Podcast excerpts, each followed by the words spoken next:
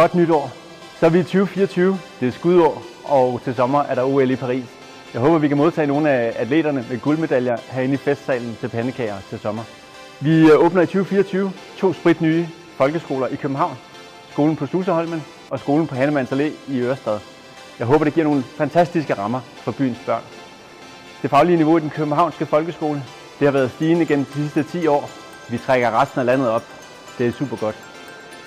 På trivselen har vi nedsat en ekspertgruppe, der i øh, 2024 skal komme med nogle bud på, hvordan vi øger trivselen blandt byens børn.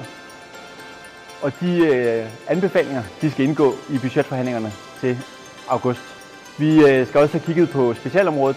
Der er flere og flere børn, der får særlige behov, og der skal vi se, hvad kan vi gøre øh, ekstra for dem.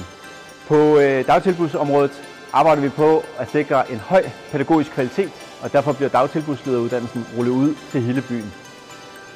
Min ambition er, at vi øh, i København skal være Danmarksmestre i børneliv, og derfor skal vi alle sammen stå på tær for byens børn. Rigtig godt nytår.